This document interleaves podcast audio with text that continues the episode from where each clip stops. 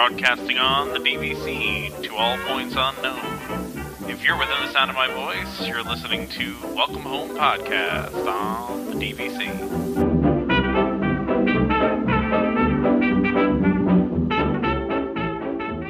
Hello, everyone. Thank you for joining us in episode three of Welcome Home, a Disney Parks and Vacation Club podcast. I'm Tom, and I'm here with Trevor and Damon. As always, how you guys doing? Good. How are you? Doing, Doing well, doing well. Uh, there's a ton of news going on in the Disney universe right now, like so much that all of us were kind of itching over the past two weeks to uh, do another podcast because there's just so much to talk about, so many things going on, so many rumors popping up. It seems like every day there's something new that's being reported. Uh, the biggest news the past couple weeks has to be about Star Wars Land. There's a lot of Star Wars stuff coming out. Uh, Disney's directly commented on a few things regarding Star Wars and the new land, and a couple of rumors came out. But before we get into all the Star Wars stuff, we promised on last week's podcast we were going to talk a little bit about dining and uh, some of the different dining things that we do as uh, you know Disney Parks uh, people and as DVC members. So uh, Trevor is going to talk a little bit of just kind of about you know meal plans, about dining, all the different things that are going on with dining at Disney. Yes. So thanks, Tom. Yeah. Um, okay, dining. Yes. You know, I, I see so many questions about dining all the time. Like, it, it's probably the biggest thing that people think about next to actually getting to the resort. So um, I, I figured it was good to, to cover it here. So let's get the first thing out of the way there right away. The dining plan is n- there is no discounts through DVC. So as a DVC member, um, yeah, unless unless you want the dining plan just for the sake of having the dining plan, you're not getting anything by staying on points and signing up for the dining plan. But that out, that said, and that out of the way, there are a bunch of other options for dining out there. Um, so uh, we'll get to that in a minute. But yeah, so first of all, with the dining plan, um, as it stands right now, there's three different levels of dining plan out there. Now, have either of you guys used the dining plan in the past? So I actually refused to use the dining plan, but I got I got pre- I got here's the thing I It's got not pretty that he just hasn't done it; he just I refused. refuses. but but here's the thing I kind of got hosed last time because what happened was is that the people that we go with every year they did the dining plan and they booked like four character things. So normally Oh. what what I would do is again I'm the guy that eats breakfast in the room, right? So I take mm-hmm. breakfast off the table mm-hmm. and then normally we'll have either a like a big like well I don't want to call it expensive, but like either a big lunch or a big dinner, right? We usually do one or the other. But what happened was is that they decided to book all these events. So because they did that, what ended up happening for me is is that every time they went to something large, like Be Our oh, Guest no. or I'm out four hundred and something dollars because I have five people in my family. So ah, jeez. actually, I think what we're going to do next time is we're going to have to visit the meal plan, and and not because I want to, because of the way that the other people we travel with dine, and you know all those character breakfasts. I, I think again, personal opinion, if you're not going to all the specialty places. I think it's a little cheaper to stay off the dining plan, but if you are, then I see where I got burned last time. And you're absolutely right, Damon. This is this is really where I think it makes the most sense is that when when um, you're signing up for the dining plan, like with us, we kind of did the same thing where we were looking at the dining plan, and we initially were going to do a whole bunch of table service stuff. Uh, but when we sat down, we thought about it. The part part of the dining plan is that you have to be willing to eat the way that they want you to eat, which is every meal you're sitting down, you're having a big meal, you're having a dessert, which sounds good on paper, but I think after a couple of days of that, uh, the way they want Uh, you to eat is gluttonous, is what it is. yeah, it, well, yeah, but again, you know, did, like you have to really look at how your family wants to do it before you say, yeah, we're going to use the dining plan, because, uh, and again, you always hear all these things about, you know, people end up using it, and then at the end of the plan, they've got like 50 snack credits.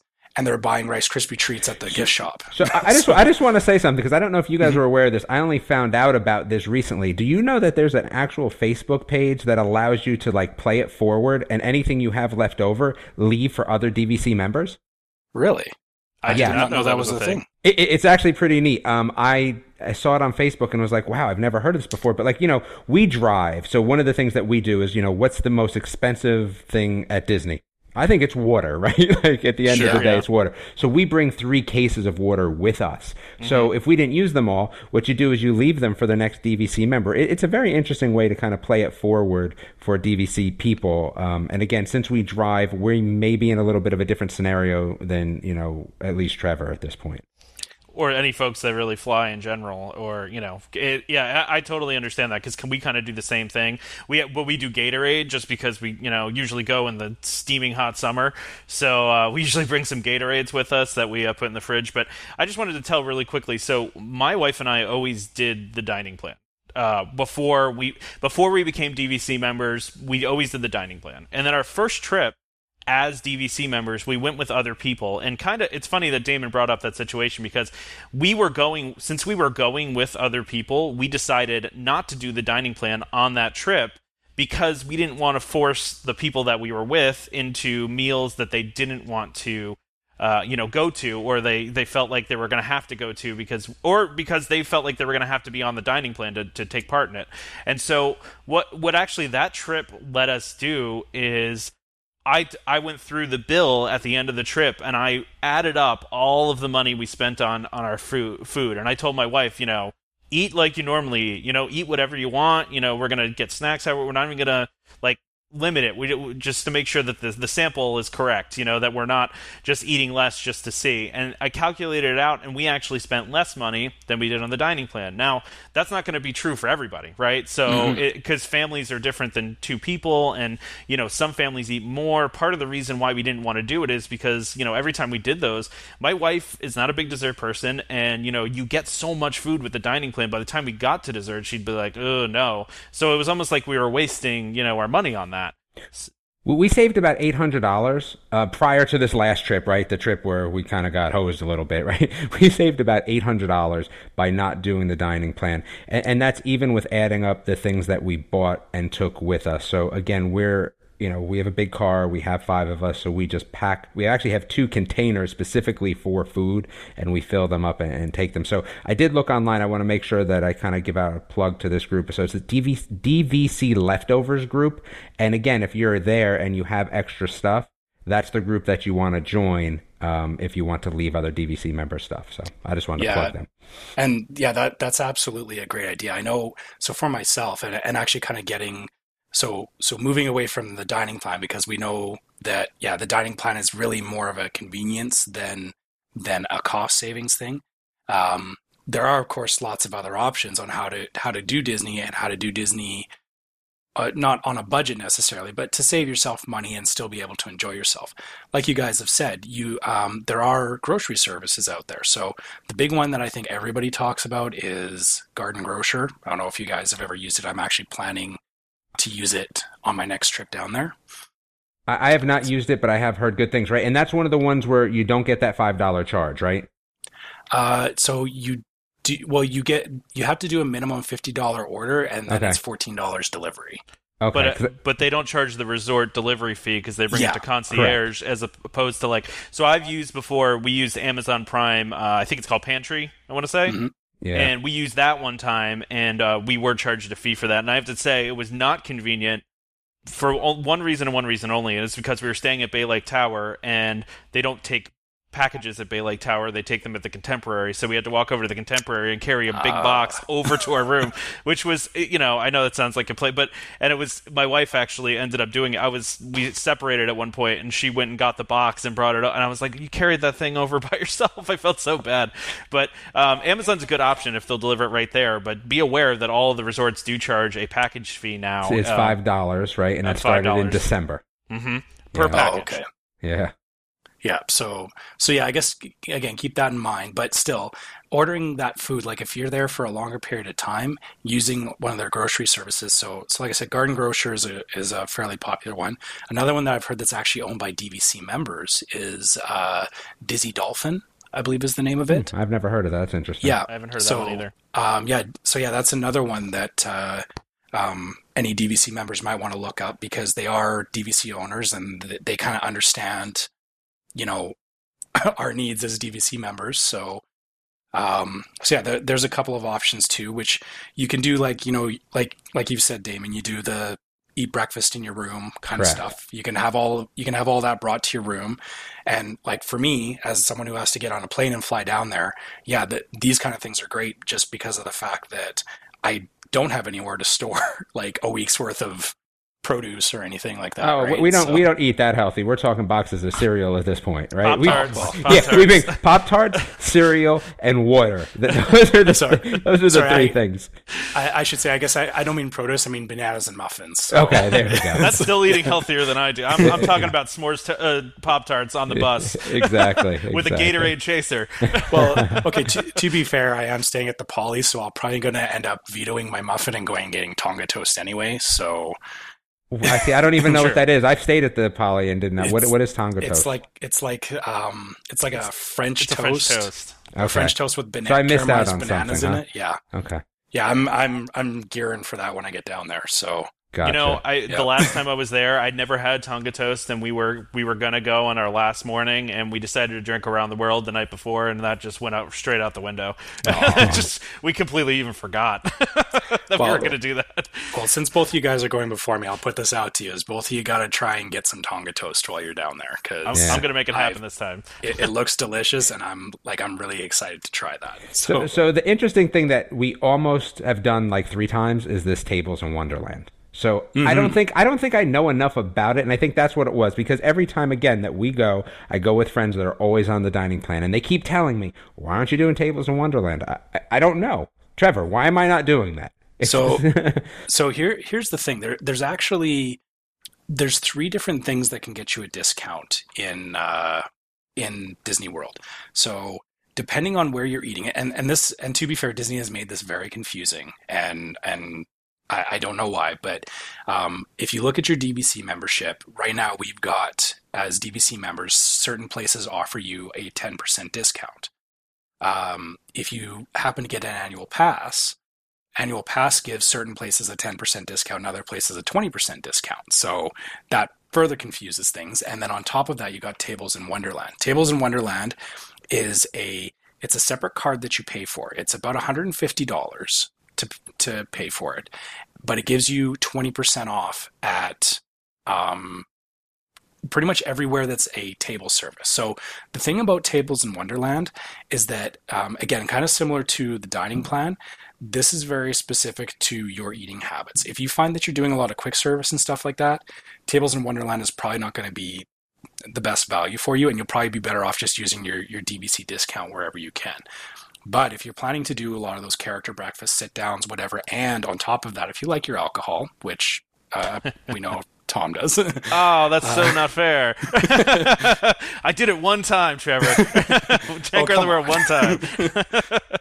so so yeah, if, if you like your alcohol, um, Tables in Wonderland is the only discount that actually um, discounts your alcohol as well. None, none of the other discounts do that. It's not even the dining plan. So so that's something to keep in mind as well. And and like I said, all of this comes down to how you as how you and your group travel together. So um, in your case, Damon, I don't know if Tables in Wonderland would actually be a good fit for you because um, you you said you're going with a family of five, right? So yeah, we go with a family of five, and then we're always like ninety percent of our trips are with another family of three, three that always does the dining plan. Right. And so are they? I assume then, like basically, half of their meals are table service meals, right? So I, so- almost think like last time it was even more than that, honestly. Because and, and again, Trevor, this is perfect because since you're this this plethora of knowledge, right? So is there? They would do character breakfasts and tell me something like they would use two points to do them. Like, so can you like save points and do more expensive places? Like, because that's what I, I kind of understood. But again, since I'm not a dining plan person, I don't I don't really care that much. Yeah. So, um, yeah. So I guess looping back to the dining plan, there, there's three different tiers of the dining plan. There, there's the quick service one, which is just straight quick service, nothing else. There's the standard one, which is you get one quick service a day and one or one quick service per day and one quick. Ser- oh my god. One table service. Yeah. Yes, one quick service, one table service, okay. and then the deluxe one, which is just table service. So it's But it's two can- table service per day. That doesn't mean that though that you have to use your credits every day. So um, yeah, this is where people are talking about like things like Hoop Doo Revue and Cinderella's Royal Table. They take two credits on the Okay, and plan. and see, I think that's Yeah. what they were doing. And again, this is how again I got hosed really bad because they would save these, and they were again because the way that they did their service, they would use these double right. They would double up to take us, you know, somewhere super fancy character breakfast, and then I'm out three hundred dollars, Well, and Yeah. three that's the thing. seventy five one time too. and, and that's the thing you get all your dining credits up front so if you're there and it's by night so if you have just the regular dining plan uh, which gives you you know one table service meal and one quick service meal right And you get one so you get those all up front so if you wanted to you know blow them all in one day you could if you wanted to you know like you, you literally and- could mm-hmm. yeah And I think that's and I think that's what they were doing is that they were like kind of saving some. So I think they were almost pulling the same game as us, where they would pay out of pocket for like a breakfast or you know a lunch or something, and then save these points up. And again, I didn't understand the system. All I knew is I was getting beat up at the end of the day. That's that's pretty much what I knew. And, and yeah, that, that's exactly how some people do it. Is you either you either forego like like you have meals back at your room if you can if you can manage that, or yeah, you pay for a quick service or two out of your pocket, and then that allows you where you would normally spend one one table service in a day, you uh, you can stack two of them up and then use them at one of the the nicer experiences. And, and I think that's where, again, even going for, you know, tons of years at this point, I was just not well enough aware of how that worked. You know, and it's my own fault for not looking into it because, you know, I was always going with somebody and thinking that I was saving money, which I was for the first couple of years until they, you know, pulled this thing on me. And then all of a sudden I'm out there in the blue with, you know, no money left over at the end of the vacation.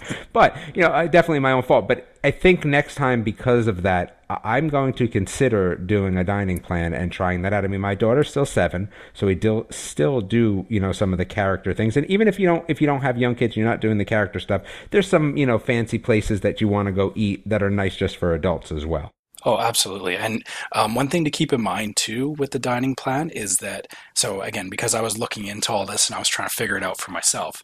Um, so particular things like, uh, so I'm, I use Hoop De Doo as the example because uh, it's a dinner show and it's it's fairly expensive by itself, but they've got different tiers of seating inside of Hoop De Doo. So there's tier one, which is basically like center of the room, like right in front of the stage kind of thing. Tier two is kind of to the sides and the back, and then tier three is the upper balcony.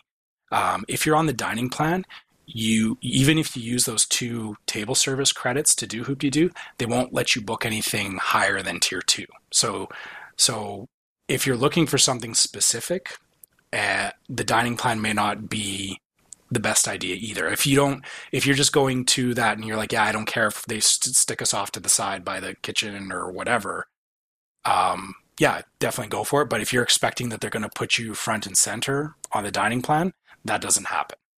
Yeah, So- I can tell you where it really does, um, you know, pay off too is if you're going to a lot of really nice meals, or even if you're just going to a couple.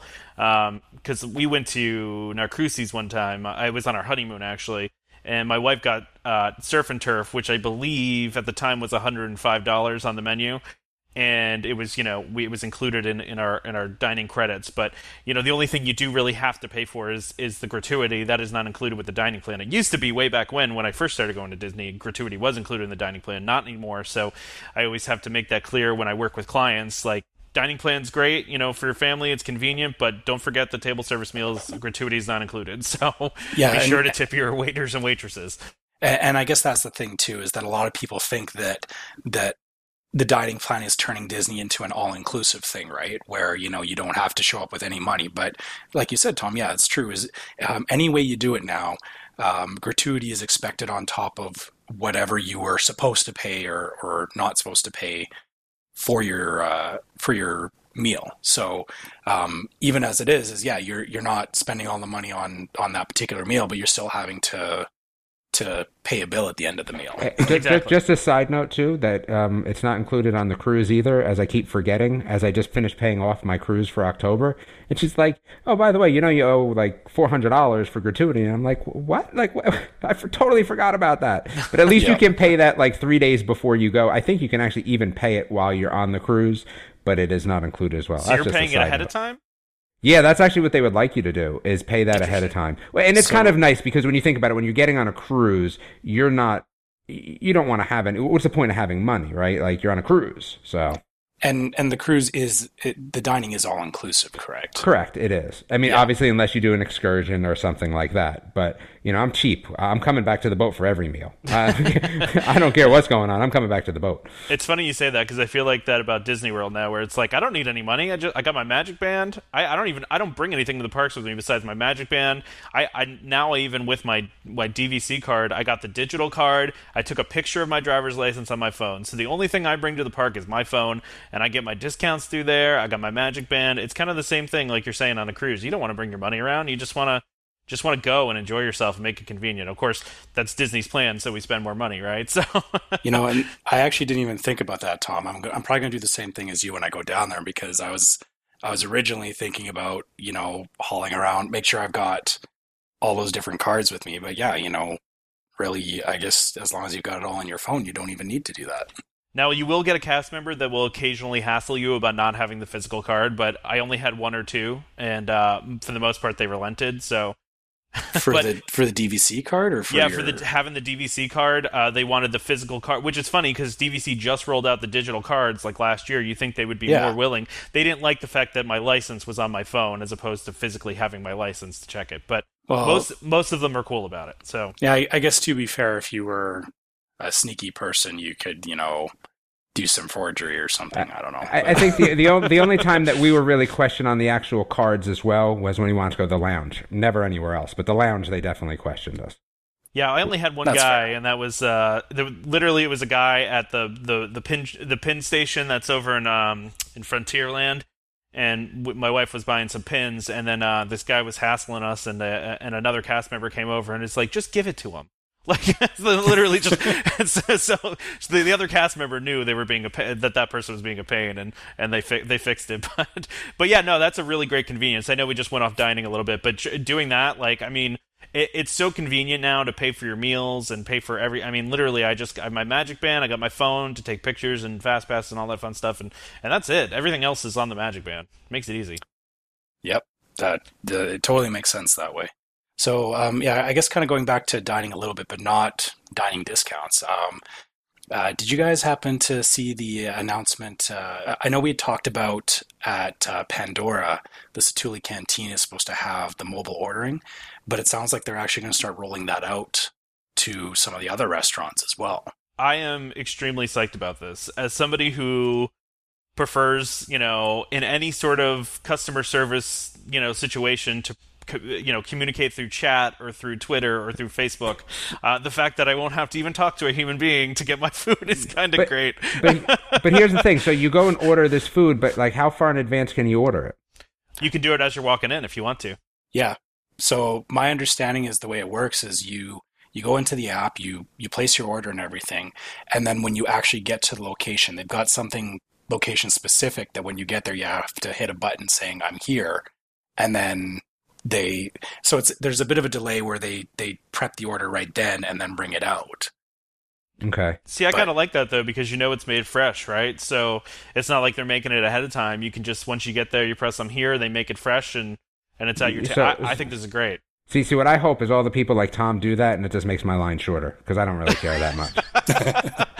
I, I just so I, I I think for me as somebody who is a picky eater and feels very awkward when I'm talking to somebody and like, hey, can I get you know the chicken sandwich, but take off the lettuce and tomato and add some cheese, you know, like for me like not having to deal with that so, kind of social situation is going to be great because I can just go on the app, I can order it, and then when I show up, it's it's you know going to be made for me and going to be ready.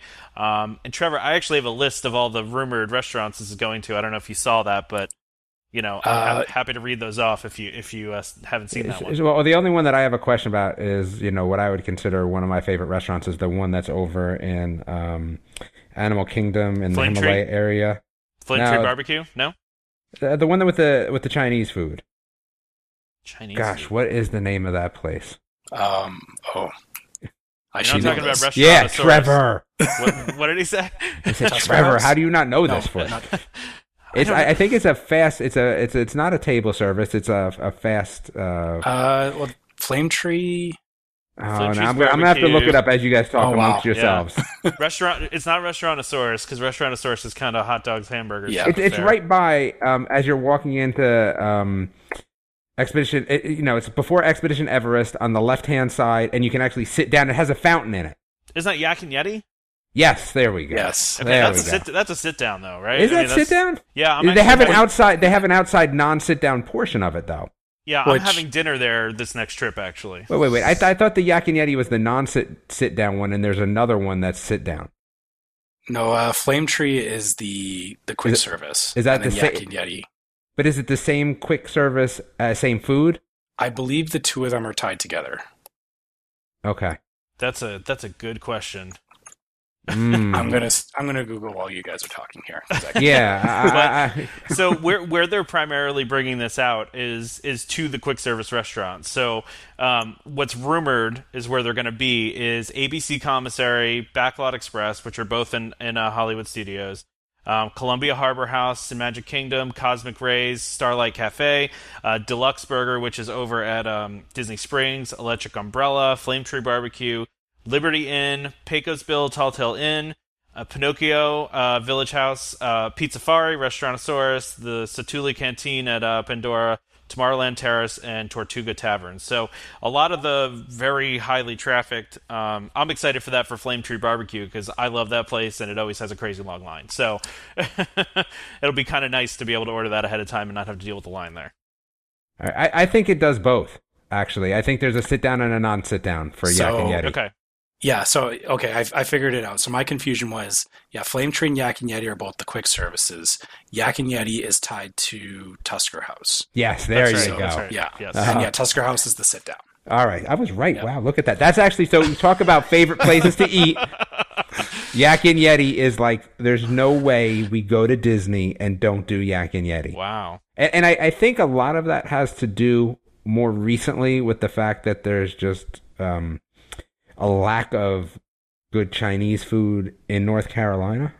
I'm That's gonna have, totally- I'm gonna have to put it out there. That's So- 100% true. and, coming from New Jersey, New York area where there's very good Asian food, you know, when we go now, we're like, oh wow, we're gonna actually have good Asian food. Yes, Yak and Yeti, the best we've had in a year. You know, like that's kind of what we do. So I, I'd like to see that. But again, I've never really had a problem with service. Not that I felt like I've ever waited. Honestly, That's yeah. I mean, I haven't. They they have. They're very organized, especially at the quick service restaurants. They get you in and out of those things pretty quickly. But I, I actually think this brings up a quick, really good question. What are your can't miss restaurants when you go to Disney? What is the the restaurant you have to go to when you go to Disney? you know, you just heard mine. That was yeah, it. I heard yours. My, for me, ours, and this is a recent one, is Via Napoli at Epcot. If you haven't been there, you need to go there. Wh- wh- That's what- the pizza place, right? Yes, but they Oh. also have incredible Italian food outside of the pizza. The pizza's amazing, but like if you get like a risotto ball there, or like they have risotto ball appetizers, we had lasagna there. They have the best sauce I've ever had in my entire life. I have no idea what they put in it, but it has to be some sort of drug that's banned in like a whole bunch See, of countries because it's the greatest thing I've ever had. Coming from New Jersey, we just don't do Italian out You got you got to anymore. do you got to do Via Napoli, man. I'm telling, it's so good.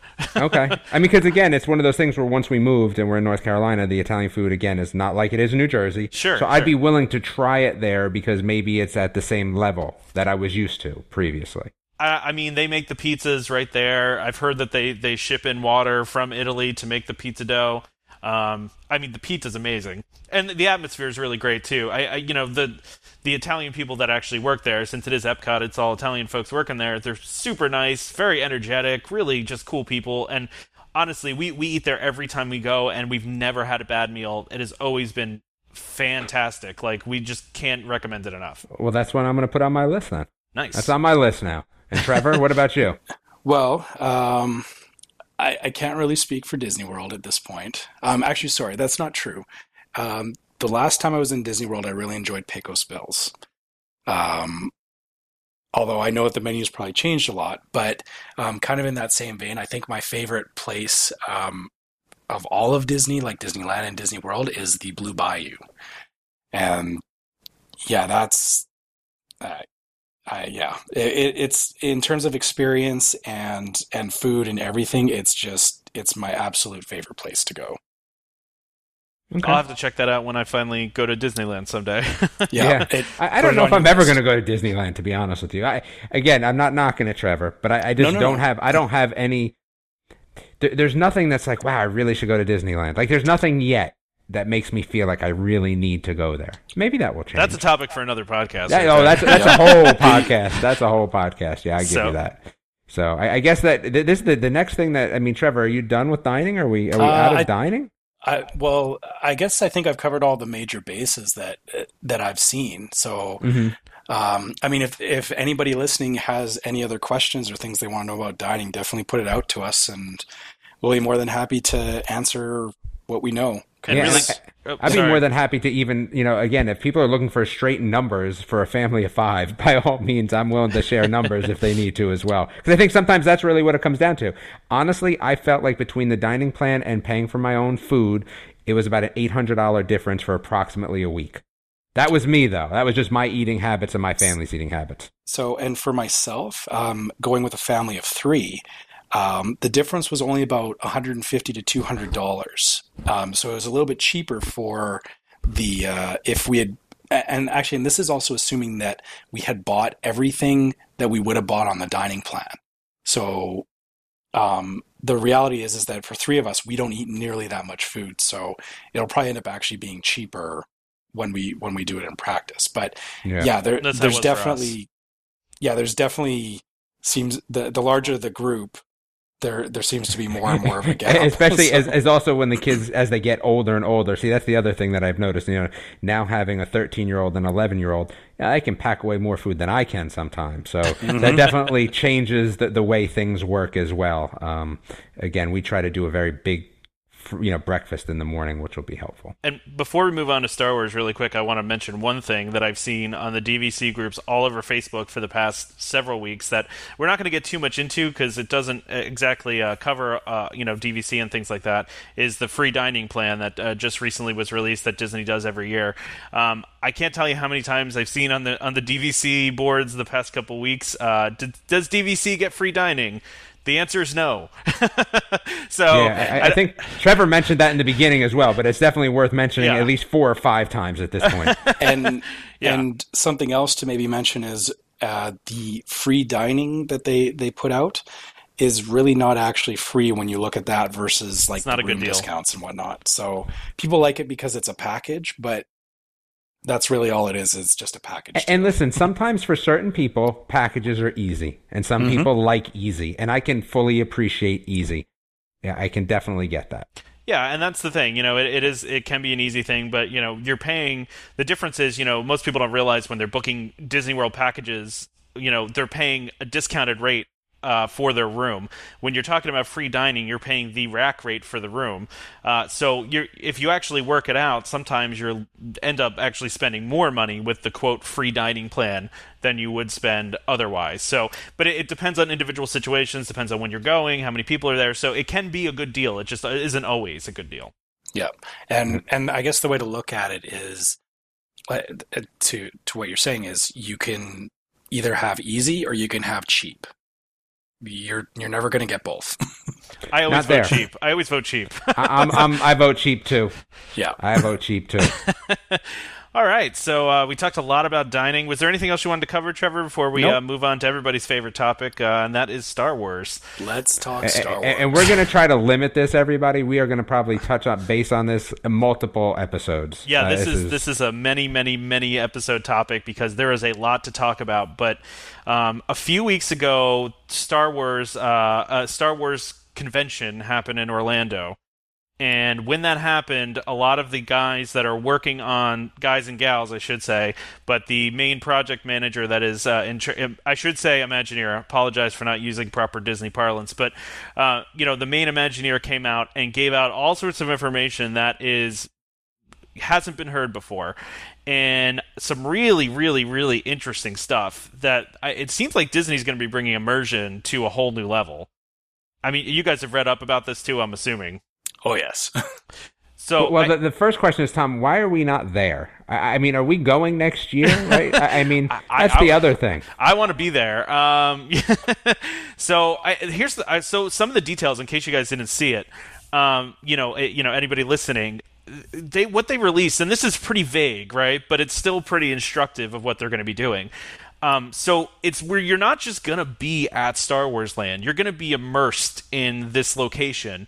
It seems like they were kind of hinting to that this, you know, at first when Disney announced this, people were like, "Well, why didn't they make it one of the lands from the movies? Why did they make it like a generic trading outpost?"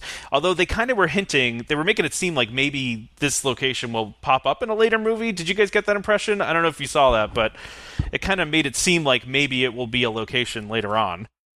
But Yeah, and I mean, in true Disney sense, is that they love to tie the the movie to the park as much as they can, right? So Exactly. well, and so what I found really interesting about this is that the decisions that you make in this land will create a, you'll create a reputation as you go through the park. So you know when you when you ride the uh, Millennium Falcon ride, right, where you're like you know uh, piloting it, right? You're based on what you do in that ride can affect what happens to you later on in the park. Maybe when you're you're eating dinner, uh, you know somebody could come up to you and, and give you like a side mission uh, of some sort to help the rebels out. Or maybe you choose the other side and and you know you can help out with, with that. It's it's a whole interesting thing and I, i'm still not entirely sure how they're going to accomplish this. Well, I, I guess my first thought when I was reading about that was, uh, I mean, obviously magic bands I think are going to play Yes. into this quite heavily because that's their way of of um, tracking you. Uh, Exactly. they, they can see where you are anywhere in the park. They they can line up particular events with what you're doing and and all that kind of stuff. And so, yeah, I mean, that'll definitely that'll definitely take it to the next level. And then, I, I mean, it's hard to say how complex they're going to get with this as well, right? Like mm-hmm. it, it could be, you know, just one thing that happens, or it could be, like you said, throughout the whole week, there's like, or not week, sorry, like a couple of days that there's like a story that builds around you, which would be very interesting. But see, the, the question is, is you know, is it going to include everybody? Because again, we're going to get all those people, all the naysayers, right? That it doesn't happen to them, that their kid doesn't get picked to do, you know, lightsaber training, or their kid doesn't. How are they going to approach it in that regard, where everyone feels like they're a part of it, rather than just a few people here and there? that is interesting because you know th- you are going to have a ton of people walking around right so Yeah, have you ever been to one of those lightsaber things when a kid doesn't get picked? Mhm. It's like a disaster. It, yeah, that's that's understandable, and I guess you know because what I think is interesting about the whole idea of like creating a like the creating a reputation as you go along, right? I, you- you're right. I mean, is it gonna be everybody involved with it, or is it? I mean, I would think that it's going to be everybody, right? I mean that. W- Well, that would be good if it was something like you said, where you get on a ride and you're already predispositioned to what's going to happen from regards to like even the even the Star Wars ride. Let's just say that you know your magic band clicks you in, and you know there's uh, how many people are on the Star Wars ride? Let's see how nerdy actually either one of you are. Does anybody know How many people are on Star Wars? What? on the On the Star Wars ride Falcon? at once? No, no, no. On the Oh, current one, Star. Tours. Oh man, All right. Well, let's just say it's thirty. I don't know. Someone will probably correct us. thirty I'm sure. Yeah, it's probably. So let's just say it's thirty. I'm doing fast math in my head. Yeah, but Thinking of all just- the rows and how many rows Yeah. each person has.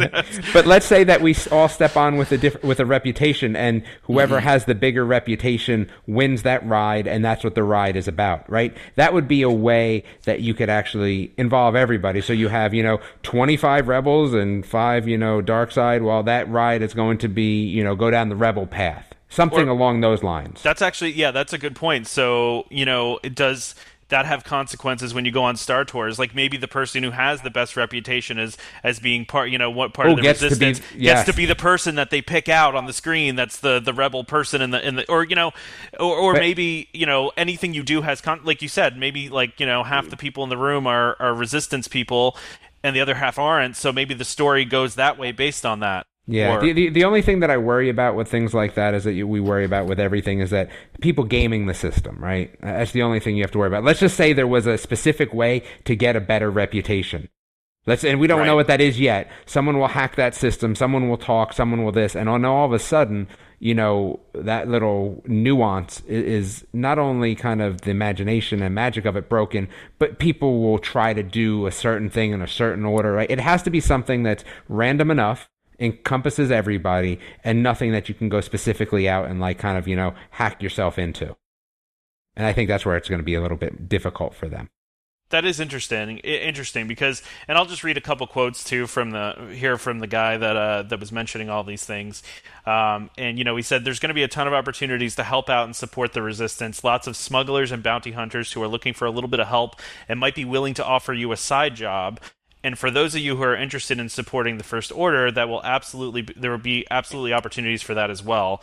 An experience might begin on board the Millennium Falcon and follow you right out the door of the attraction into a local watering hole. You can essentially build up a reputation in the Star Wars universe. Will it be Kim Possible like?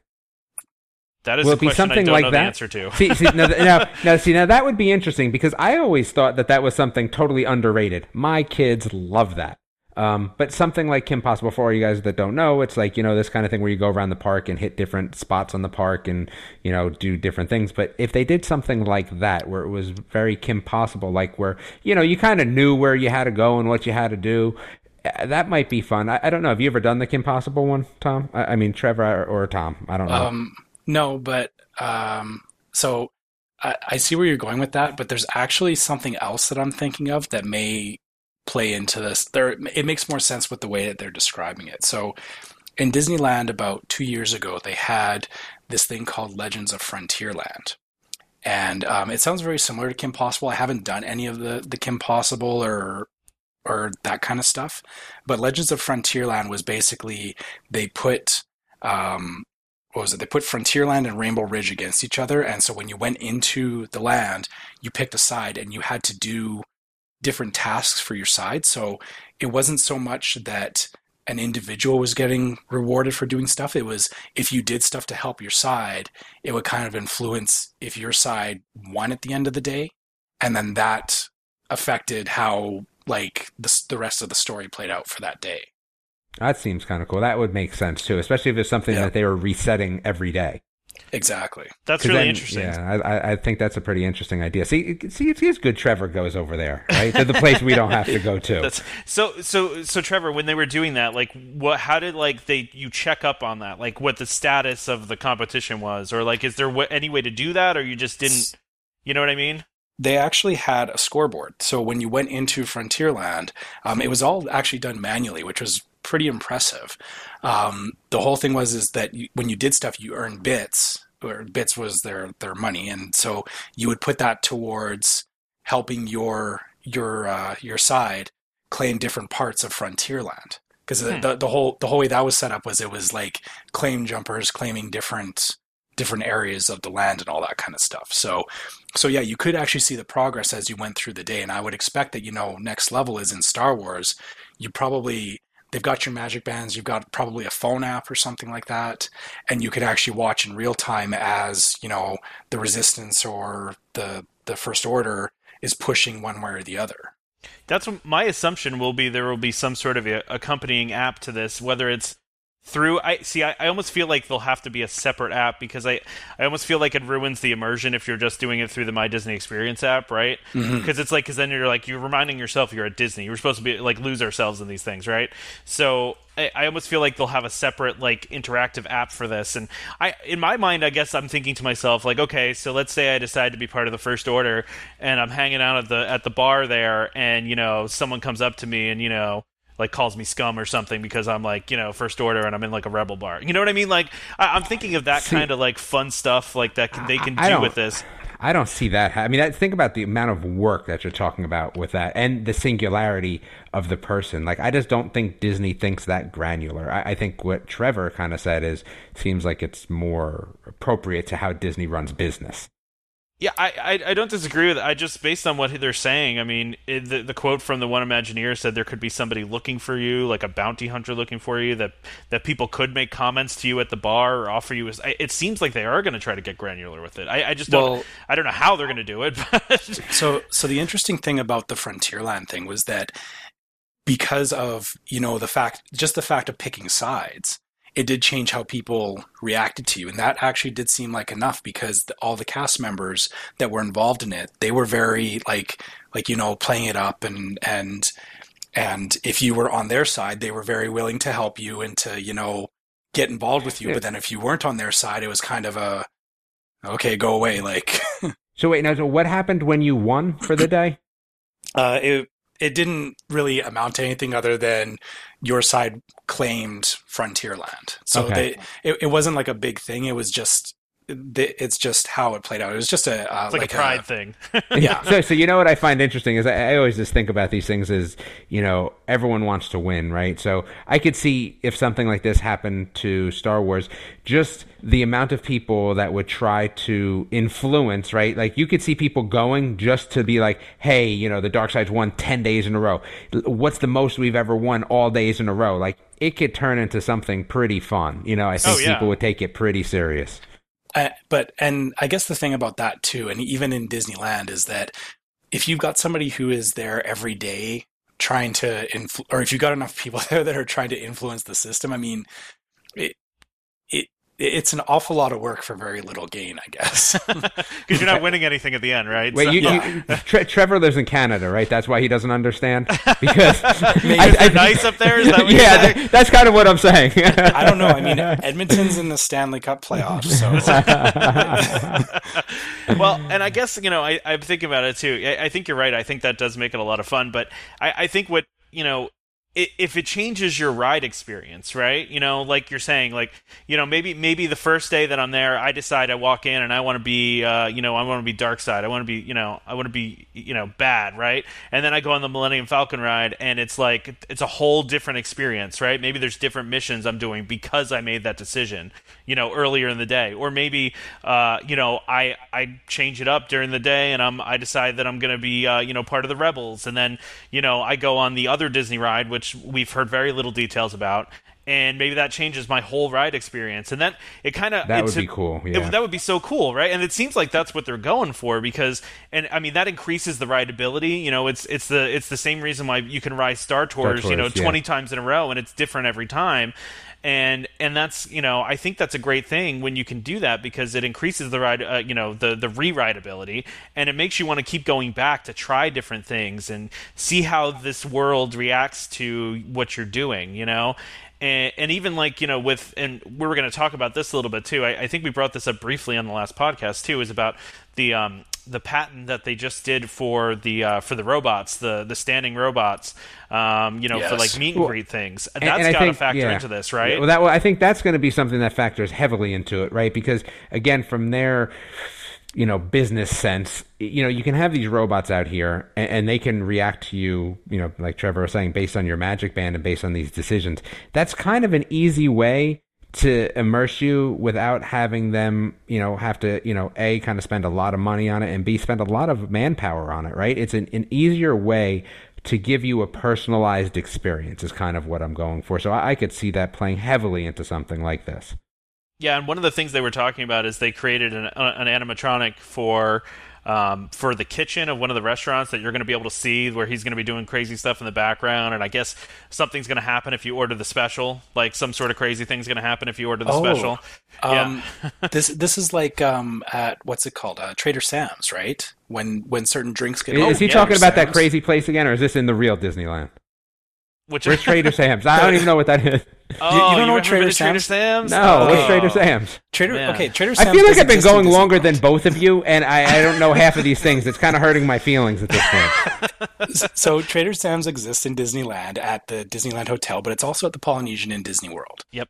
And and yeah, so it's it's a bar. So obviously, you know, having kids, you're not hanging out in the Okay, bar. I feel better now. I'm starting to feel better. Okay. but but yeah, the thing that they have about it is that there's different drinks that you order, and when you order the drinks and they bring it out, um, the room has different effects that go on in it. So It like like comes alive. Yeah, like a Okay. volcano will go off or st- like stuff like that. So Oh, okay. or like the waiter and you know we when we did when we we went there uh, like the waiter would like put on like a different costume and bring it out like there was like a zombie drink and he would come out with like an eye like falling out uh, you know like and and it was just it was it's super next time you go you have to go it's a super super tiny little bar at the Polynesian it's And very I was small just there room. again. Yeah. I feel bad. I was just there. next time you go I didn't get but- the French toast. I didn't get this. I, I mean, well, I don't know what I'm doing there. Truthfully, though, it's, Should it's, ask. it's hard to Yeah. find though. Like I swear to you, the first I knew where it was and I couldn't find it. It's like it's barely marked anywhere. It's kind of a little hole in the wall, but it is it is a really really fun little bar. But you're right. I think that's kind of how it's going to be. Yeah, where it's, it's, it's yeah, don't be be, like me. Don't be like me. Find out about what you're going to do because obviously I miss out on everything. but that's why you have the podcast now because we can Oh, educate now now I do. The past ten years, now all of a sudden. Yeah, exactly. So, but I mean, it does seem like it's going to be like that, where it's going to be Mm-hmm. interactive, and and there's going to, based on what you order, different things are going to happen. And you know, they were talking too about how all the people that even work in Star Wars lands are going to be some, they're going to be in costume, they're going to be aliens, they're going to be, you know, not just normal human beings. Which I, I still, again, in my mind, I'm like, I don't know how they're going to pull that off. Wait, I have so no there, idea. there's no more Star Wars weekends anymore, right? or is there? Uh, There isn't Disneyland. They're still doing stuff, I think, aren't it's still they? season of the Force. Yeah, that, Okay. that's still going on But- until like June. Okay. I, I don't. Yeah. I think they might have temporarily set, stopped it, but I mean, there is enough Star Wars stuff going on at Hollywood Studios right now to.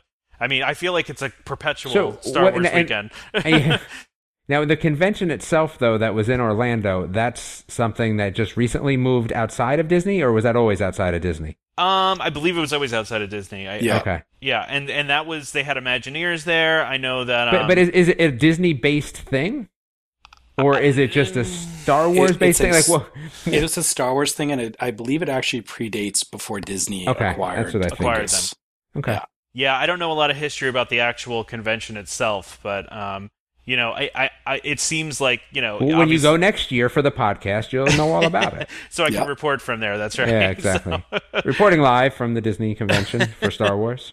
But there's all sorts of videos online of the panels and stuff like that and all the different things that they're they're talking about with Disney uh, you know with the the Star Wars land that's coming up. And uh, it seems really really interesting. And uh, you know there's a there's a lot of rumors about that second dark ride that they're talking about. Um, you know there was some even even some rumors going on that it was going to be a multi-level experience where at some point you actually get out of your ride vehicle and you know start running and things like that and Oh, stop! There's no way. I, I wow. swear no I swear that's what they're Could saying you could you imagine that someone's going to trip and you know what will happen? It's that. Unless Well, unless you know, unless you have a cast member. and stuff. Yeah. Well, yeah, exactly. But I mean, yeah, I, I thought that was crazy too. But then there was something that was going to be like hundreds of stormtrooper animatronics like going after. Oh, that It's- would be. th- See, that's what I'm waiting for. Like, that's what the reason why I like the Disney weekends. Like, there was just a lot of stormtroopers. I like a lot of stormtroopers. You, you put a lot of stormtroopers out there, that's a win for me. Yeah, no, you and my son would get along. Yeah. well. He, he loves stormtroopers. I don't know if that so- makes me feel good or bad. Do I I mean, do I act that age or not? but yeah, No, no, it's just I. I mean, if you're talking, you know, rebels versus first Yes, it- it was like, actually- I love Chewie, so Oh, it was actually very interesting. Like when we were there last time, because they had the what, what is the one the the Phantasma, um, the Captain Phantasma. Phantasma. Yeah, no, no, Captain Phantasma. What's her name? Phasma. Phasma. Phasma. Thank you. Yeah. Yeah. Where she comes out and leads all the stormtroopers out. yeah. That special parade. Have you guys the seen that? yeah, it's it's actually I really like that. cool. I was actually they get up in your face. That's the best do. part about it. And Like if you stand on the first, if you're the first people there, they will get in your face and It's start talking great. to you, and they Yes. talk to you. Yeah, Yeah. that's awesome. And like, so I, I was actually really impressed when I first, the last time I went to Disney, when they first started doing all that, that Star Wars stuff, because they'll just be stormtroopers just wandering around too, and they'll just come up to you and start questioning you. Yeah. Like, and I, I thought maybe they'd just be walking around. I didn't think they'd be able to talk to me, but they actually like will come up to you and start talking to you in that stormtrooper, you know, sound voice Yes, thing that they awesome. have, and it's So- it's very cool.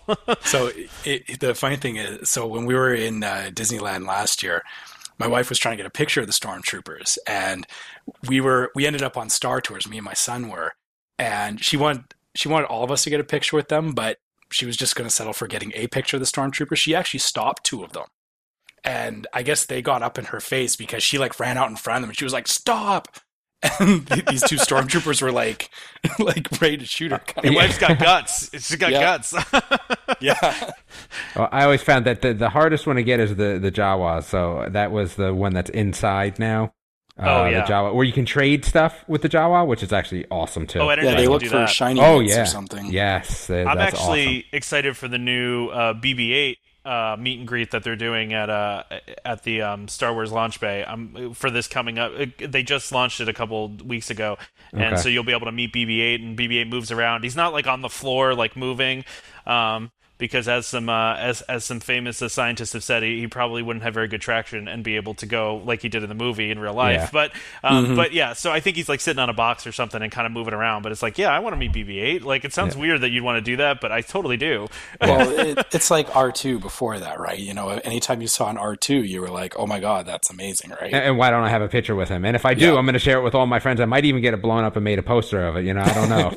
well, and it's funny because even when I got when I got a picture of a Chewie last time, I was really impressed impressed because not only was the Chewie costume like you know perfect, but like I mean, it, the mouth was moving. You know, you could all the stuff that you like. I just it assumed it was good. Yeah, it was. I mean, it was the best character greeting I've been to because it, was it was real. That was a good one. Yeah, it was a really good one. I didn't I didn't meet Kylo Ren, but we did we did the the Chewie. Uh, we one. did Kylo Ren. Yeah. But it's. I mean, it was great. It was, and uh, oh, here's a question for you guys. So, with the new Star Wars land, when you go in, what do you pick first? Are you going to pick First Order? Or are you going to pick Resistance?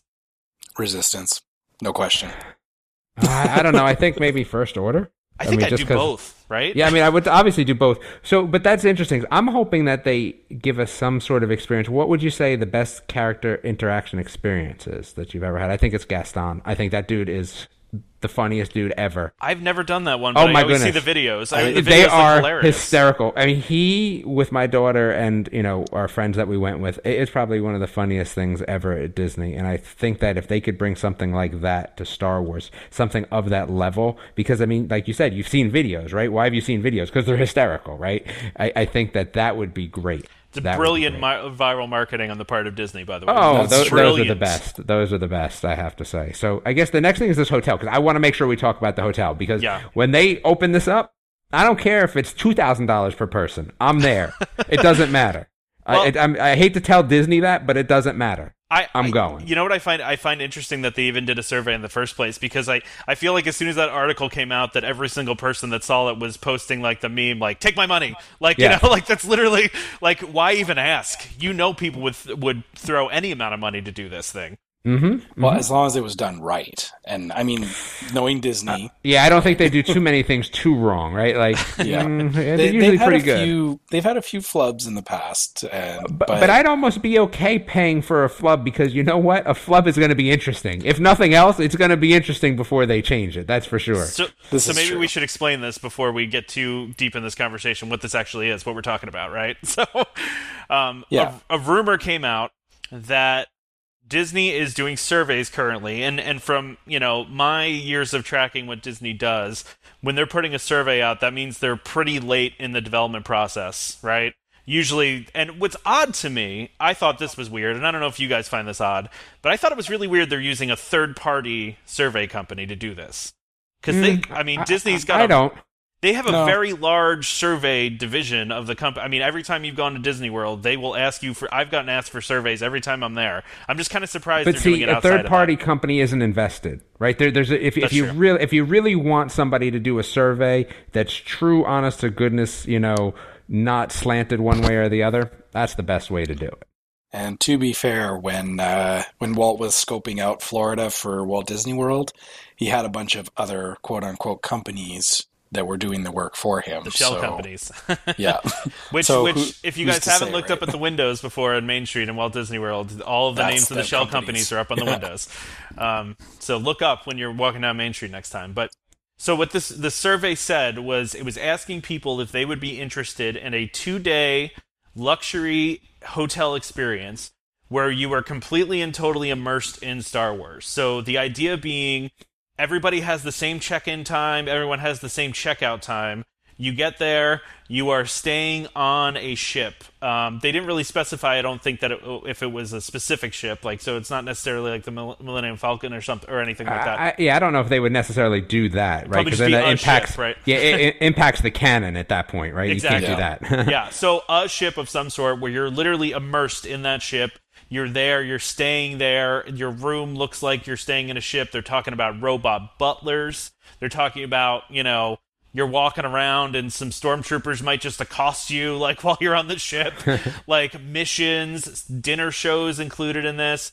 Um, they're talking about it, the, the the thought was nine hundred or a thousand dollars per person for the the two day experience. But take food... my money. I think that's cheap. I think that's too cheap. That's yeah, that's pretty low for an all inclusive for two days. I think. Five For that people, kind of five, experience, Five yeah. people, five thousand dollars, two days. That's about a Disney cruise, right? No, I just, I jest, I jest.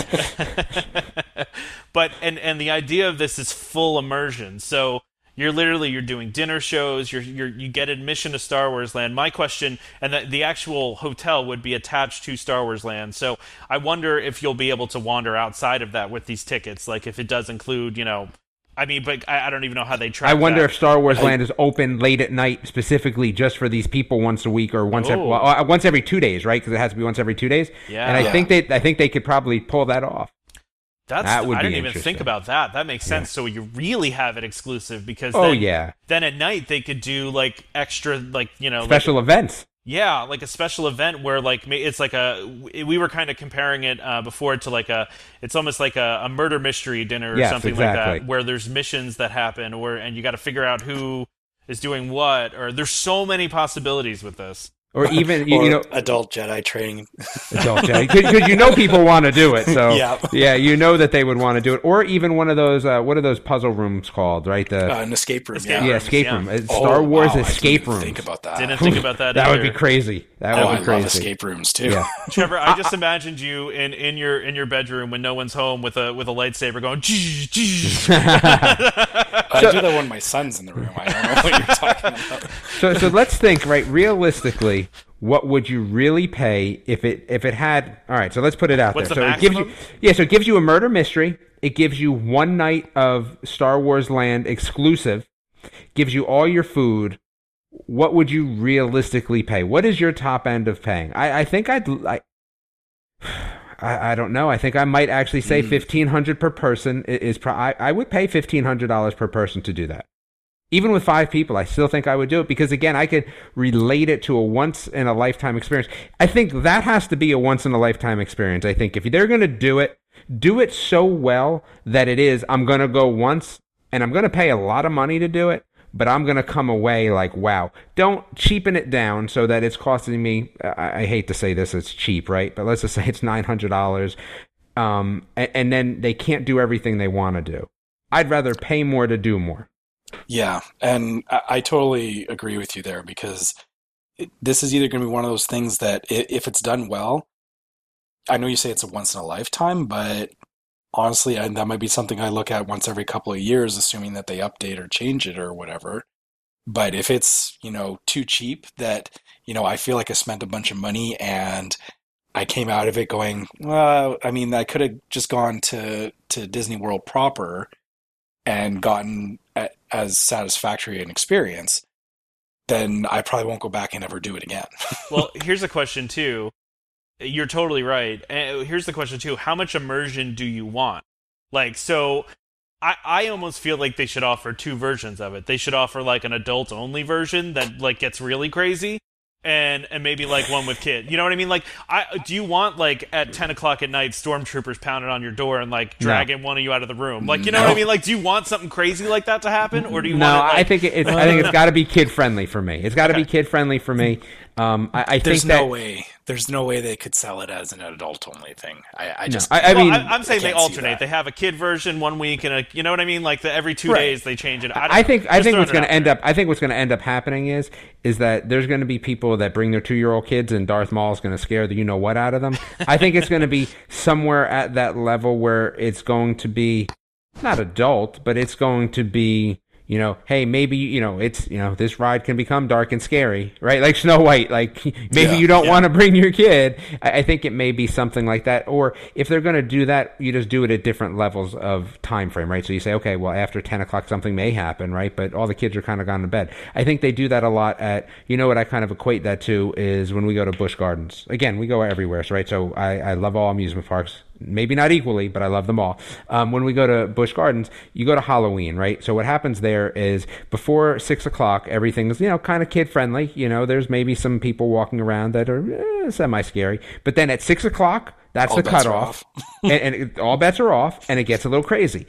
I could see something like that happening where people either leave the area or you know go to bed or there's a section of it that like it kind of does something like that where hey after six seven eight whatever number you take that you know it's not adult like i mean again i would you know i don't know what we consider adult like someone getting lightsabered and their head falling off i, I don't know but that's a little too adult for that's a little adults. too adult Yeah. but I, I think that maybe you know they might do something like that like maybe there's something that happens at the you know bar that happens a little bit later in the evening I I don't know. I could see the bar getting crazy though. Like I could see like real like bouncers needing to be there because people will take it too far. People will take it too far. I've seen people describe it as like I don't know if you've watched the HBO series Westworld, where it's like Yes. everybody, it's like Westworld for Star Wars. That's pretty much what it seems like it's going to be, where you're just completely Uh, immersed in the world. listen, this if it was if it was Westworld for Star Wars, I, I would be paying. I could pay fifty thousand dollars, and I'd be quite happy with that. Yeah. If we're going that route, it's a different ball game, and you know, there's a lot more money that you know we could put together for that. Yeah. So.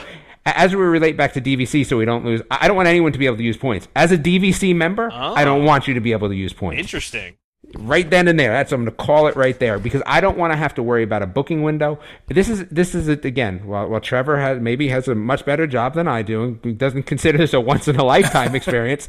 I'm going to call this a once in a lifetime experience just for you know regular old you know salary people.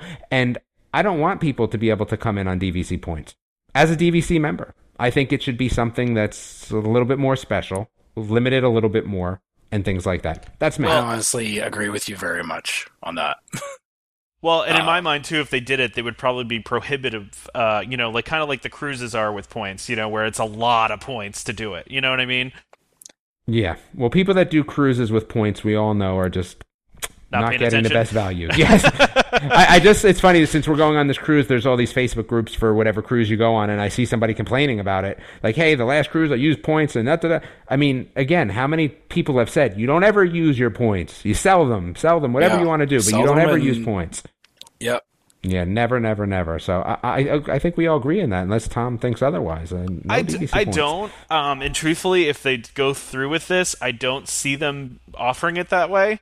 Um, yeah, I just don't see that happening. I, I did want to mention one more thing too that I find interesting. Kind of what Trevor was talking about earlier is the the adult uh, lightsaber training. I, uh, Disney kind of quietly, well, not quietly, it did hit the news uh, a little while back. Filed a patent for real life lightsabers. Now, it's not like you know you could actually hit somebody with it and it would it would hurt them, but it's it's simulated real life lightsabers, and I, I have to believe that this is going to somehow factor into that and into Star Wars Land and maybe even into the rides that are. You, know Wars what it's going to be like? Again, it's going to be like the Harry Potter wands at Universal. So when you're at Universal, you can buy two different types of Harry Potter wand, right? Buy the one that's got no RFID in it or infrared, you know, transmitter, and one that mm-hmm. does. And if you have the one that does, you can actually walk around Diagon Alley and Hogsmeade and perform, you know, air quotes, magic, right? On different things going on. And it's awesome. Right, I think that's one thing that they've done that I think that you know Disney would be smart to copy, and I think it's going to be something similar to that. Is kind of how I envision it. The, yeah, the thing about the wands is that the, they're really no different than like a magic band at this point, right? Yeah, probably. So It's pretty um, much the same technology, right? I mean, yeah, yeah. what I'm looking at with this lightsaber thing is that it, it's so magic bands are just a, a an um, an uh, an area RFID. So you just have to be in the area and and things react. This is a, an actual targeted system. Is what it looks like. Well, the wand you actually have to perform like so. Again, if you're trying to do something, you have to move the wand in the in a specific way to get the things to interact with you. oh, okay. Yeah, so what they do is they have cast members out there because, you know, as we all know, so if you're supposed to make a cross with it, right? You know, there's mm-hmm. people that just can't do it or don't know how to do it or, you know, need help doing it. So there's cast members there that kind of help them through it. But no, it's not just a walk into the area and it interacts. You have to perform something with the wand to make these, you know, things come to life and stuff like that. Well, and it seems like in this patent that they filed that it's it's very it has to be very specific conditions for for this real lightsaber quote technology to work properly, right? So, in order to see the laser, there has to be some sort of mist or smoke going on so you can, you know, see it actually happen and you know, if you've ever seen a laser show, you know there's always some sort of mist or smoke going on so you can see the lasers and it seems like that's kind of the situation. So, I, I almost wonder if they're either A going to use that technology specifically just for one of the rides or if it's going to be in an, a, a training situation or there's I feel like there's all sorts of things they could they could do with it, but uh, it does seem like it has to be in kind of specific environmental conditions for it to work properly. Hmm. Yeah, I guess my the way I'm reading through through the the link you sent, Tom, and all I can think of is uh, Luke with the uh, the training sphere. And Yeah, uh, I, I th- I think it should zap you if you miss too. I think you should get like a little shock. You can well, it, it That's says real that- immersion right there. Yeah, that's what I'm talking about. It says they're also going to provide the audience with uh, vests that have haptic feedback built into them. So yeah, maybe on some level. It's like laser Yeah, see- tag. Yeah, Yeah. again, I I just that becomes just so cost prohibitive, right? Vests for mm-hmm. people, could you imagine? Like that. That's the thing. I, I don't ever see Disney, you know, going out of their way. Like they're going to try to limit their, you know, monetary exposure. And I think that you know, vests to me in my head already. I mean, you got to figure they're probably a thousand dollars a piece. I mean, people are going to steal break, whatever. You know what I mean? I, I, I just don't see that too often. You know what I mean? Like Unless they're doing it in a limited scope, like a training or something like that, where it's like it's limited yeah. to maybe you know a couple hundred people a day. You know, or they maybe could probably handle that. experience. An upcharge, yeah, I, I Yeah. would, that would be interesting. I'm, I'm like again, I, I'm not, uh, you know, upset about upcharges. I really am not. I know that a lot of people are not so much. I'm okay with that. If I want to do it, I'll do it. If I don't, then I'm not paying anymore, and I'm okay with that too. Sometimes it's more fun just to watch other people do it. I'm okay with that too. Right? Yeah. If there's going to be some sort of thing like that, that's an upcharge. I, I still want to watch it. Right? Still provide me the ability to interact with viewing of this. That that's kind of like what I see. You know, you know how they brought the people up for you know Indiana Jones and like you know, great. I didn't get to be you know I wasn't one of those people, but at least I get to watch it, and that was fine. Okay, you know, by me too. Yeah, Yeah, agreed. I, I uh, I'm excited about this idea. I, I, what do you guys think the chances of this going to happen? Like, if you had to put, you know, one to ten, one, it's not going to happen. Or t- I mean, So- we, so- we so I was very wrong about the gondolas, so maybe I should be, uh, you know, I, I feel like I was definitely wrong about the gondolas too, and I'm kind of you know again like I said, hurt my feelings a little bit. I, I was so wrong about the gondolas, so maybe my uh, my guess on we this. should just listen to Trevor. Whatever Trevor thinks we're going with. Well, no, no, no. I, I mean, I, I just, yeah, I just read this stuff and I put my own opinion on it, and I just happen to get lucky that time. So, so, are we Well- talking about the gondolas at all this time? Or, Uh, or- well, I, it's the next topic we have on, on the board here, and if we can talk about it briefly, some transportation news came out too. And uh, did anybody else want to mention anything else about the uh, about the proposed luxury hotel? And uh, I'm sure no, more, just more give me a news is gonna price. That's all I want to needs know. to Give me a price. He, Yeah. Damon wants to know the price, when it's opening, and when he can book. Yeah, That's all I'll, I'll. I'll book now. I'll book if it's open in three years from now, and they can hold my money until then. That's fine too. Just let me know. I do wonder Yeah. if they'll shoot to try to have it open by the same time as Star Wars Land, or if it's a thing that will There's come later. so many movies coming out, so many that I don't think it matters anymore. I think it's not. We're not living for these big, um, you know, opening events anymore. We're living that life. So I, I don't think it really matters. I think they'll open it when they're ready. That's kind of Yeah. how I view these things now. Yeah, I'm sure Disney has a larger plan of, of their budget, and this, uh, honestly, I, I'm betting that if we see anything of this, it probably won't be until at least 2020. That's probably a good guess. Yeah. I would say so. Well, and and since you brought up the, uh, so nobody else has anybody anything else they want to say about the luxury hotel? Any other thoughts? Nope. Nope, I'm good. All right, so uh, transportation. This is a, always a fun topic. Some we promised last week that we were going to talk this week about the new Uber system. There hasn't been a whole lot of news that has come out about that. Um, But these people are going to be Disney people driving. yes, And why do I Yep. want this? I don't Uh, know why I need this. Why do I need this again? So you don't have to wait for a bus. Um, you know, it's kind So of So if I'm a poor planner, or Well, I, I- I mean that's what I'm asking. Well, I look All right. at it as more like okay, it's it's right after Fantasmic, and and then the Star Wars show goes, and the park's closing, and and you have that crazy rush to the buses where you're wait like three buses go by before you get on one. I'm I'm thinking of it that way, or like the almost like the an extension or the replacement to the express bus service they're doing right now. You know? Uh, yeah, I, I- well, because right, that's not guaranteed forever, right? Well, no, yeah, it's kind of a that- temporary thing. Yeah, well, well, maybe thing. temporary, right? We, we don't know. It could stay. It could. Okay. So Yep. I, I, this, this this Uber thing to me, I, I just don't see it. I, I mean, I, just don't. I don't know what I would use it for. I mean, unless I have poor planning, I I, I don't get it. That's just me. Well- I don't get it. So here, here's my spin on it, I guess. Um, in our trip in September, we're going down um, we're not renting a car. So we're going down there. We're using the Magical Express. Um, that works. All their bus systems and everything work for us, except for um, the one day when we want to get from our hotel at the Polynesian to Hoop-Dee-Doo in uh, Wilderness Lodge. Um, usually, that would mean having to get on the monorail or get on, like, go to the transportation, Transportation center, center. Yep. yeah, and then figure out a bus to get over to Wilderness Lodge. Okay. So for just that one particular instance, I'm not going to rent a car for the whole week, but I also don't want to do multiple transfers to get over there. So yeah, I would use So, Uber. so Trevor, Trevor just hates the transportation center. Is that what you're telling me? no, I don't love hate the I love the transportation center. but I, I don't want to go the roundabout route. Well, you, you know what it is. So I have a He vested interest. I have a vested interest in the transportation center because I'm one of those people that owns one of those stones at the transportation center. Ah, right. So yes. Ah. So you and- got reason to be there. Yes. I, yeah, so when my when my grandfather passed away, we got a stone for him there, right? And that was prior to what they're doing at Epcot, right? So at Epcot now you can buy the little pictures on the wall, but they Yeah. don't last forever, right? There was only like there's a time frame on them because when Disney does something, right, they realize, oh man, maybe we shouldn't have done it that way. So when we got the stones, in theory, they were forever, right? Now they I don't think they'll replace them though, so it's really until stone They wears away. them. Yes, or something like that. But because uh, you know we have that, we always make it a point to go transportation center a few times during the trip. So maybe that's why I don't think about this system. I I don't mind the transportation center. I'm never in that much of a rush because again, for us, right, being DVC members, I'm not rushing to anything anymore. Maybe the first couple years I was, but because we've been there every year, sometimes even more than once a year, I try not to rush anymore. And maybe that's what changes some of this for me personally. Well, I also think it's different for you and I, Damon, too, because we both drive there, so we do have access to a car.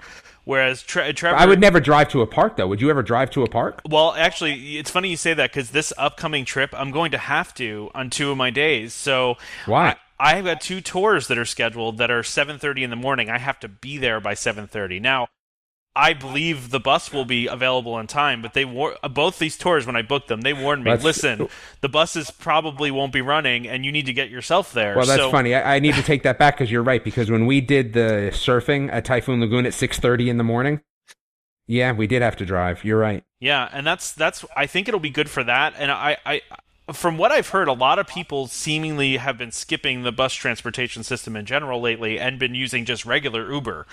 So I almost feel like this is Disney's response to that: is hey, well, you know, And, and I'd rather have someone that you know that I, that I know Disney has vetted.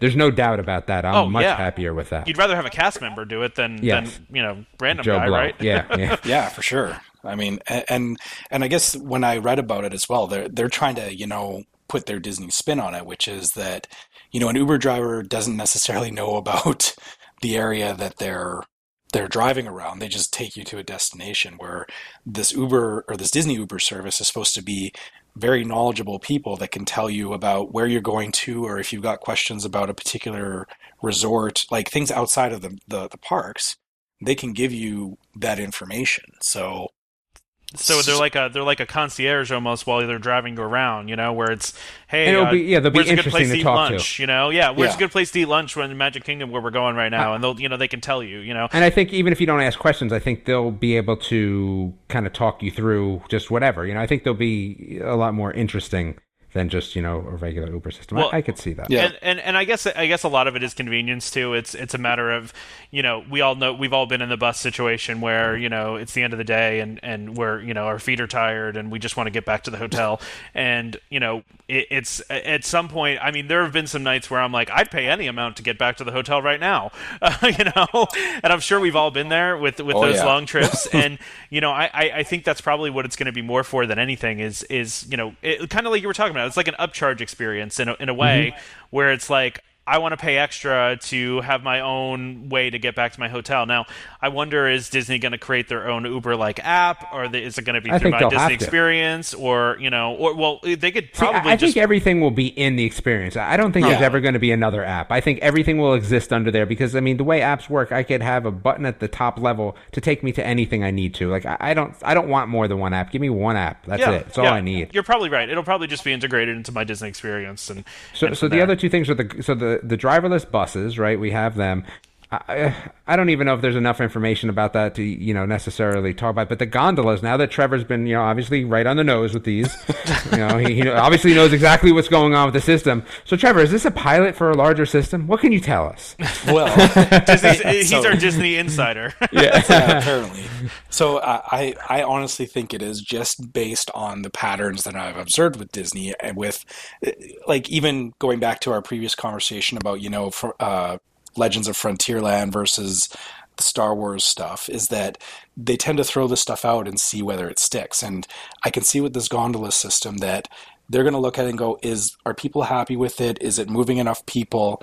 And if that's the case, you're going to see more systems around the entire property and hmm. it Sure. and it may actually start to replace bus systems at some point. Well, Because see, they're limited by the buses for things outside of Disney's control. The one thing that Disney likes is to create that experience and to have control over the whole experience. Yep. They don't have control over Route Four, right? Or you know, they, just don't. So you know, I think this would actually allow them to really just be self-contained Well, at that point. And truth be told, I think the biggest thing for Disney too is these gondolas way cheaper than maintaining the buses and having people drive them. Way cheaper than building more monorail. It's it's this whole system's going to cost way less than any other transportation option that they're doing. So I, I that was one of the things I read is that it's going to really, um, you know, going to be one of those cost saving things that they're going to do too. That's going to hopefully move a lot of people that people will like um, and, and also at the same time not cost them that much money to expand it when they're ready to do so. So i think that's i do think it is i now that it's actually happening and confirmed that it's happening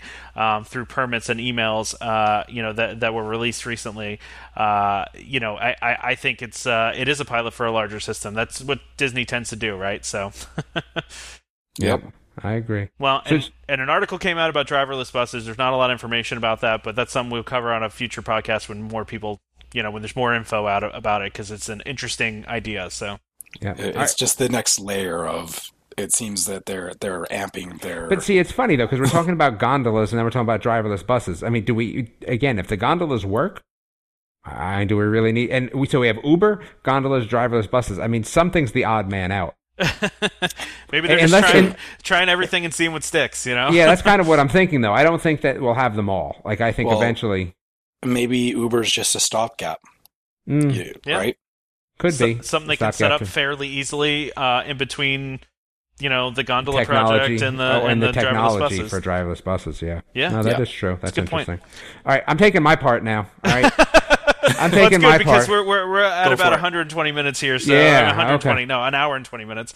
Um, Um, so we should try to all right, wrap so- this up soon here. So I'm gonna I'm gonna make this one quick, but I have hundred points that I have to use by November. Okay, so we're going to Disney in August. Um, it looks like we're gonna do a Saturday, Sunday, uh, Monday overnight, right? So figure somewhere in the August time frame.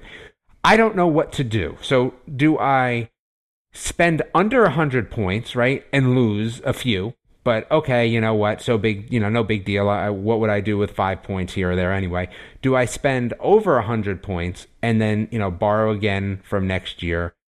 Like I, I don't know what I want to do with these hundred points. So I have some thoughts at least. So we've never been to the new Bay Lake Tower. We're holding off on Beach Club because we um, are probably going to do that next year. Grand Floridian, too expensive. I mean, I guess I could do a standard view there, one bedroom. So again, I have some options because you know there's five of us. I don't really want to do a studio. It's just again, it's not even close to the amount of points. If I did a studio, I could probably stay for a friggin' week, right? So there's no point in doing that. So I can either do one bedroom, two bedroom. We've done both, so I, I kind of, I you know, two bedroom is nice. I just don't know what I'm doing with these. So like, if you had some some some options, so I have the chart, the point chart up here for me, right? I thought about the club level, but I'd have to do one bedroom. That's 96 points. And my guess is is that I'm talking August because, as you know, Tom hates to hear me say I'm a procrastinator. He would have already booked this trip 11 months ago. But because I'm only going three days and I don't really care, right? Eh, you'll probably be okay with just three It's days. It's easier to get Yeah. three days. Yeah. Yes. So do I do Bay Lake Tower? Is it worth it? Well, the, see, the Magic two bedroom goes for 140. That's just not within this budget. But a standard two bedroom is 105. Hmm. Kind of sounds like it's interesting. I have to tell you that Bay Lake Tower is great because we went to when we stayed at Bay Lake Tower, which is my home resort. Mm-hmm. we walked to we walked to Magic Kingdom every night, regardless Oh, of oh, wait, we hold were on. doing. I have a I have a caveat though. So Okay, here's the caveat. so the caveat is I'm only going to Animal Kingdom.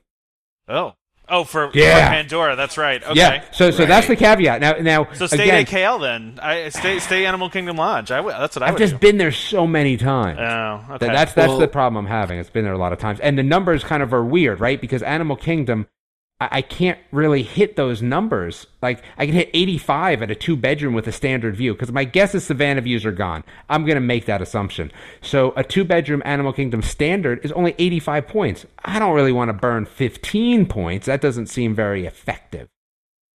So, what about something totally different like the boardwalk? Well, see, then that's what's come up recently. That's good is idea. that my wife has kind of said, "Hey, maybe we do the boardwalk." Now, a two-bedroom boardwalk is 103 with a preferred view, right? Standard view 89, but why wouldn't I upgrade, right, for three extra Sure, points? sure. So Yeah. I- I'm thinking that's uh, that's definitely an option. I really wanted to go to Key West, but I can't even spend anywhere near that amount of points at Key West. Um, the only other thing is I could stay at Saratoga Springs, my home resort, for 103 as well. Because again, I would love to stay at uh, you know the Creek or you know anywhere at Wilderness Lodge, but again, I, I don't think I'm going to hit either one of those. So So I, I. I think boardwalk's a great idea because you're you're in the general area of Animal Kingdom. You know, you're not Okay. right on you're not right on top of it, but you're not. You know, if you're at a Magic Kingdom resort and you're going to only going to Animal Kingdom, that's going to be a Yep. haul every day because when Yeah. When you're I'm on only going other- one day though. Yeah, I'm only going one day. Okay, that's but still, yes. Yeah. that's, Yes. that's like 20, 30 minutes of travel, right? Easy. I agree. Yeah, and, and- and there's Animal Kingdom. You still can't walk to Animal Kingdom, right? no, No. Yeah. See, that's what I would love if there was some sort of you know. Yeah, there's no way to do that. But I, I think if you stay at Boardwalk, the cool thing about that is you have all the other stuff that's going on at Boardwalk. So you have the other days you're not staying, and you can hang out on the Boardwalk, and there's lots of fun stuff you can do without having to go into the parks. And you're Okay. also not far from Disney Springs at that point either. Which again, um, we'll probably go to because why wouldn't we? Yeah, exactly. Yeah, that- it's right there. Mm-hmm. And yeah, that was my thinking is that of all the resorts, Boardwalk seems like the most interactive outside of, you know, going to the parks. Right? Okay. Like See, I've never even been, so I didn't know. buskers and all kinds of stuff going on there. You at least Okay. have to go just to go to Ample Hills uh, Creamery there, the uh, the ice cream place. Okay. Trevor, when you go, you have to go to that place. That place, I've- the best yeah, I've cream read ever. up on it. I've heard it's it's really good. I, I'm telling Okay. you right now, I'm waitlisted at Boardwalk. If we go there our next, if, if our next trip, if I get my waitlist, I, I'm going to gain a million pounds because I, I will go there every night. I will just go every night and have ice cream. They do ice cream flights there. I just want to eat all of the ice cream that they have. So but you walk up and down the boardwalk while you're eating it, and then it balances out. that's right. I do. That we- sounds good. We That do sounds like average good nine to ten miles a day at Disney, so we don't feel that bad about all of our gluttonous choices when we're, where we're eating. But still, Okay, so no, that sounds like a good plan then. That, that's definitely. And again, at 103 points, I'm borrowing three points from next year to do a two bedroom, which again, a two bedroom Mm-hmm. preferred view. That sounds really good. Now, what does the prefer, uh, preferred view there get you? What am I looking at? you're getting a lake. Uh, yeah, it's over Okay. the lagoon, which lagoon. Okay. yeah, It's pretty. It's really pretty. And I, the picture that's on our header of our Facebook page is that lagoon. Okay. So yeah, that's the I mean, view you're getting. The, the standard view is 89. So again, do I really want to lose 11 points for nothing? No, not really. Again, I- you know. I would rather have the nice view of it because, like you said, really what you're going for is you have the one day in the parks, but Mm-hmm. then you're enjoying the resort. So, Correct. in my opinion, do it right if you're going to do that. Yeah. Okay. That, that sounds like a good plan. So I guess we're wrapping up here. There's a few things to mention. Um, our email address, we'd love to hear from everybody. It's welcomehomepodcast at gmail.com. Hopefully, before the next two or three episodes, we'll have a website as well.